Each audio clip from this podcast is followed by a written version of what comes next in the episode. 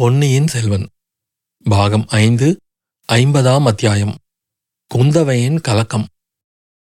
செல்வத்தில் பிறந்து செல்வத்தில் வளர்ந்தவள் இளைய பிராட்டி குந்தவை தேவி.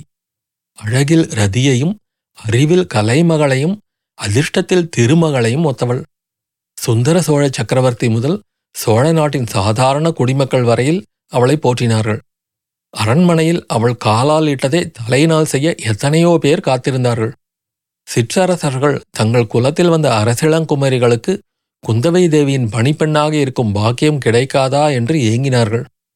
பாரத நாட்டில் அந்நாளில் பேரரசர்களாக விளங்கிய பலரின் பட்டத்துக்குரிய அரசகுமாரர்கள் இளைய பிராட்டி குந்தவையின் கைப்பிடிக்கும் பாக்கியத்துக்கு தவம் கிடந்தார்கள்.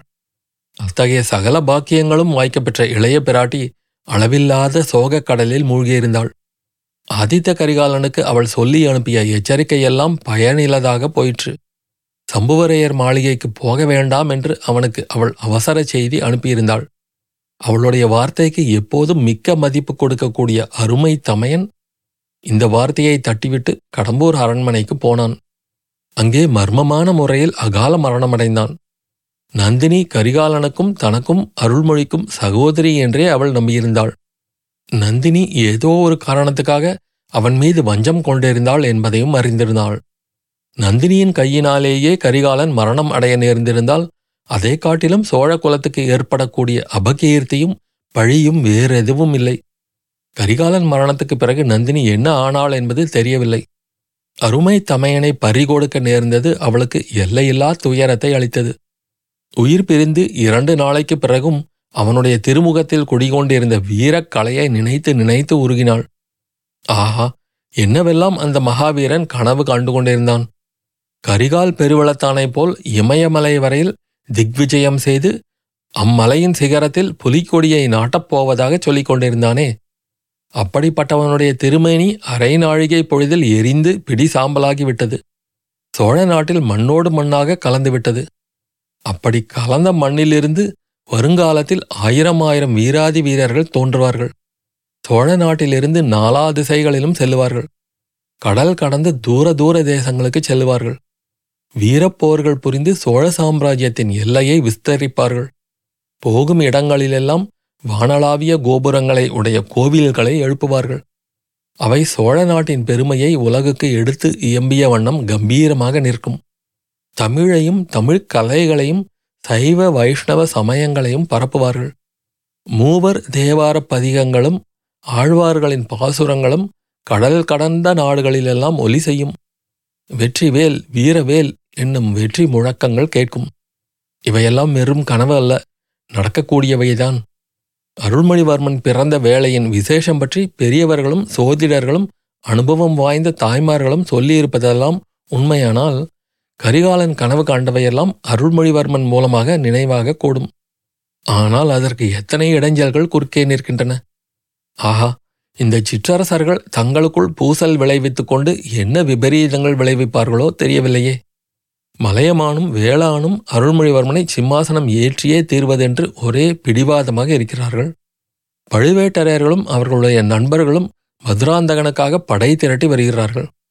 சக்கரவர்த்தியோ அடுத்தடுத்து நேர்ந்துவிட்ட இரு பெரும் விபத்துகளால் சோகக் கடலில் ஆழ்ந்திருக்கிறார். யாரிடமும் எதை பற்றியும் பேச மறுக்கிறார். இளம் பிராயத்தில் தாம் செய்த பாவத்தை எண்ணி எண்ணி பச்சாதாபப்பட்டு கொண்டிருக்கிறார்.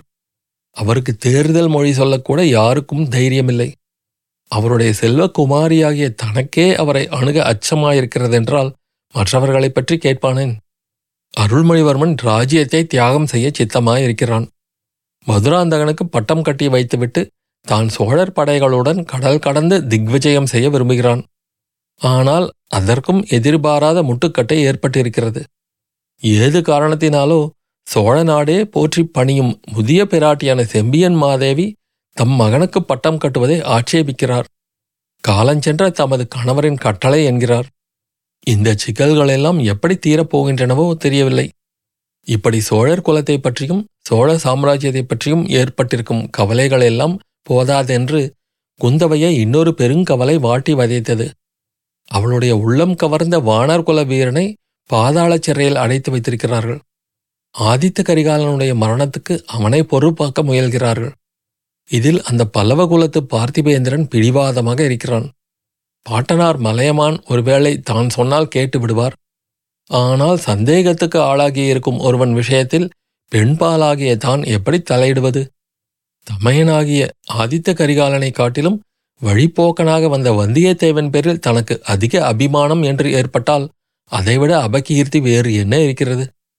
பார்த்திபேந்திரன் வேணுமென்றே அத்தகைய அபகீர்த்தியை பரப்பக்கூடியவன். கரிகாலன் கொலையுண்டு கிடந்த இடத்தில் வந்தியத்தேவனை கையும் மெய்யுமாக சம்புவரையரும் கந்தமாறனும் பிடித்ததாக பார்த்திபேந்திரன் சொல்கிறான். இது உண்மையாகவே இருக்கலாம்.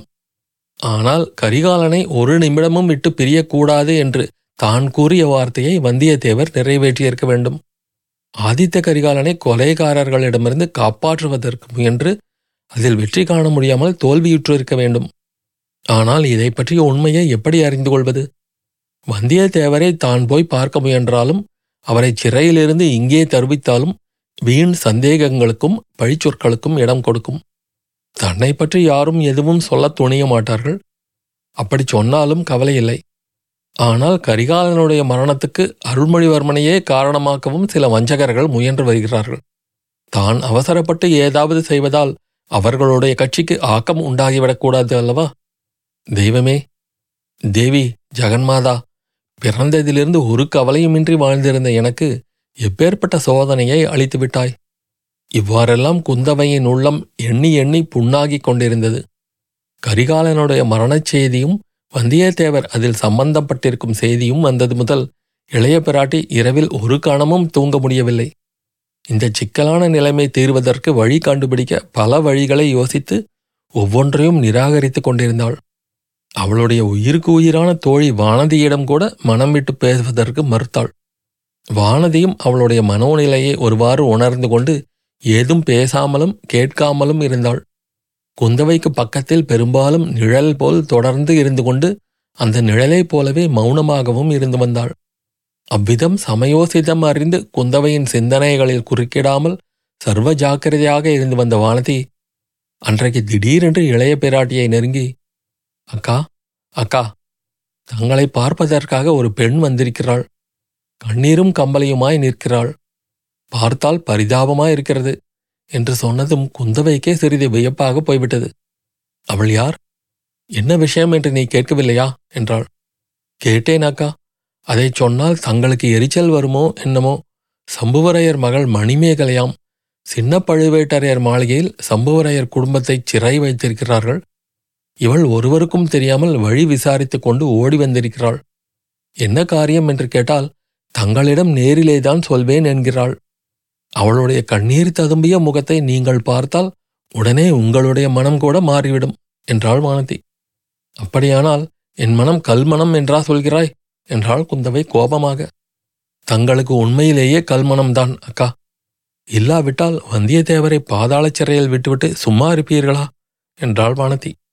சரி சரி, அந்த பெண்ணை இங்கே வரச்சொல் என்றாள் குந்தவை. வானதி மானை போல் குதித்தோடி மறுநிமிடம் மணிமேகலையை அழைத்து கொண்டு வந்தாள். அத்தியாயம் முடிவு.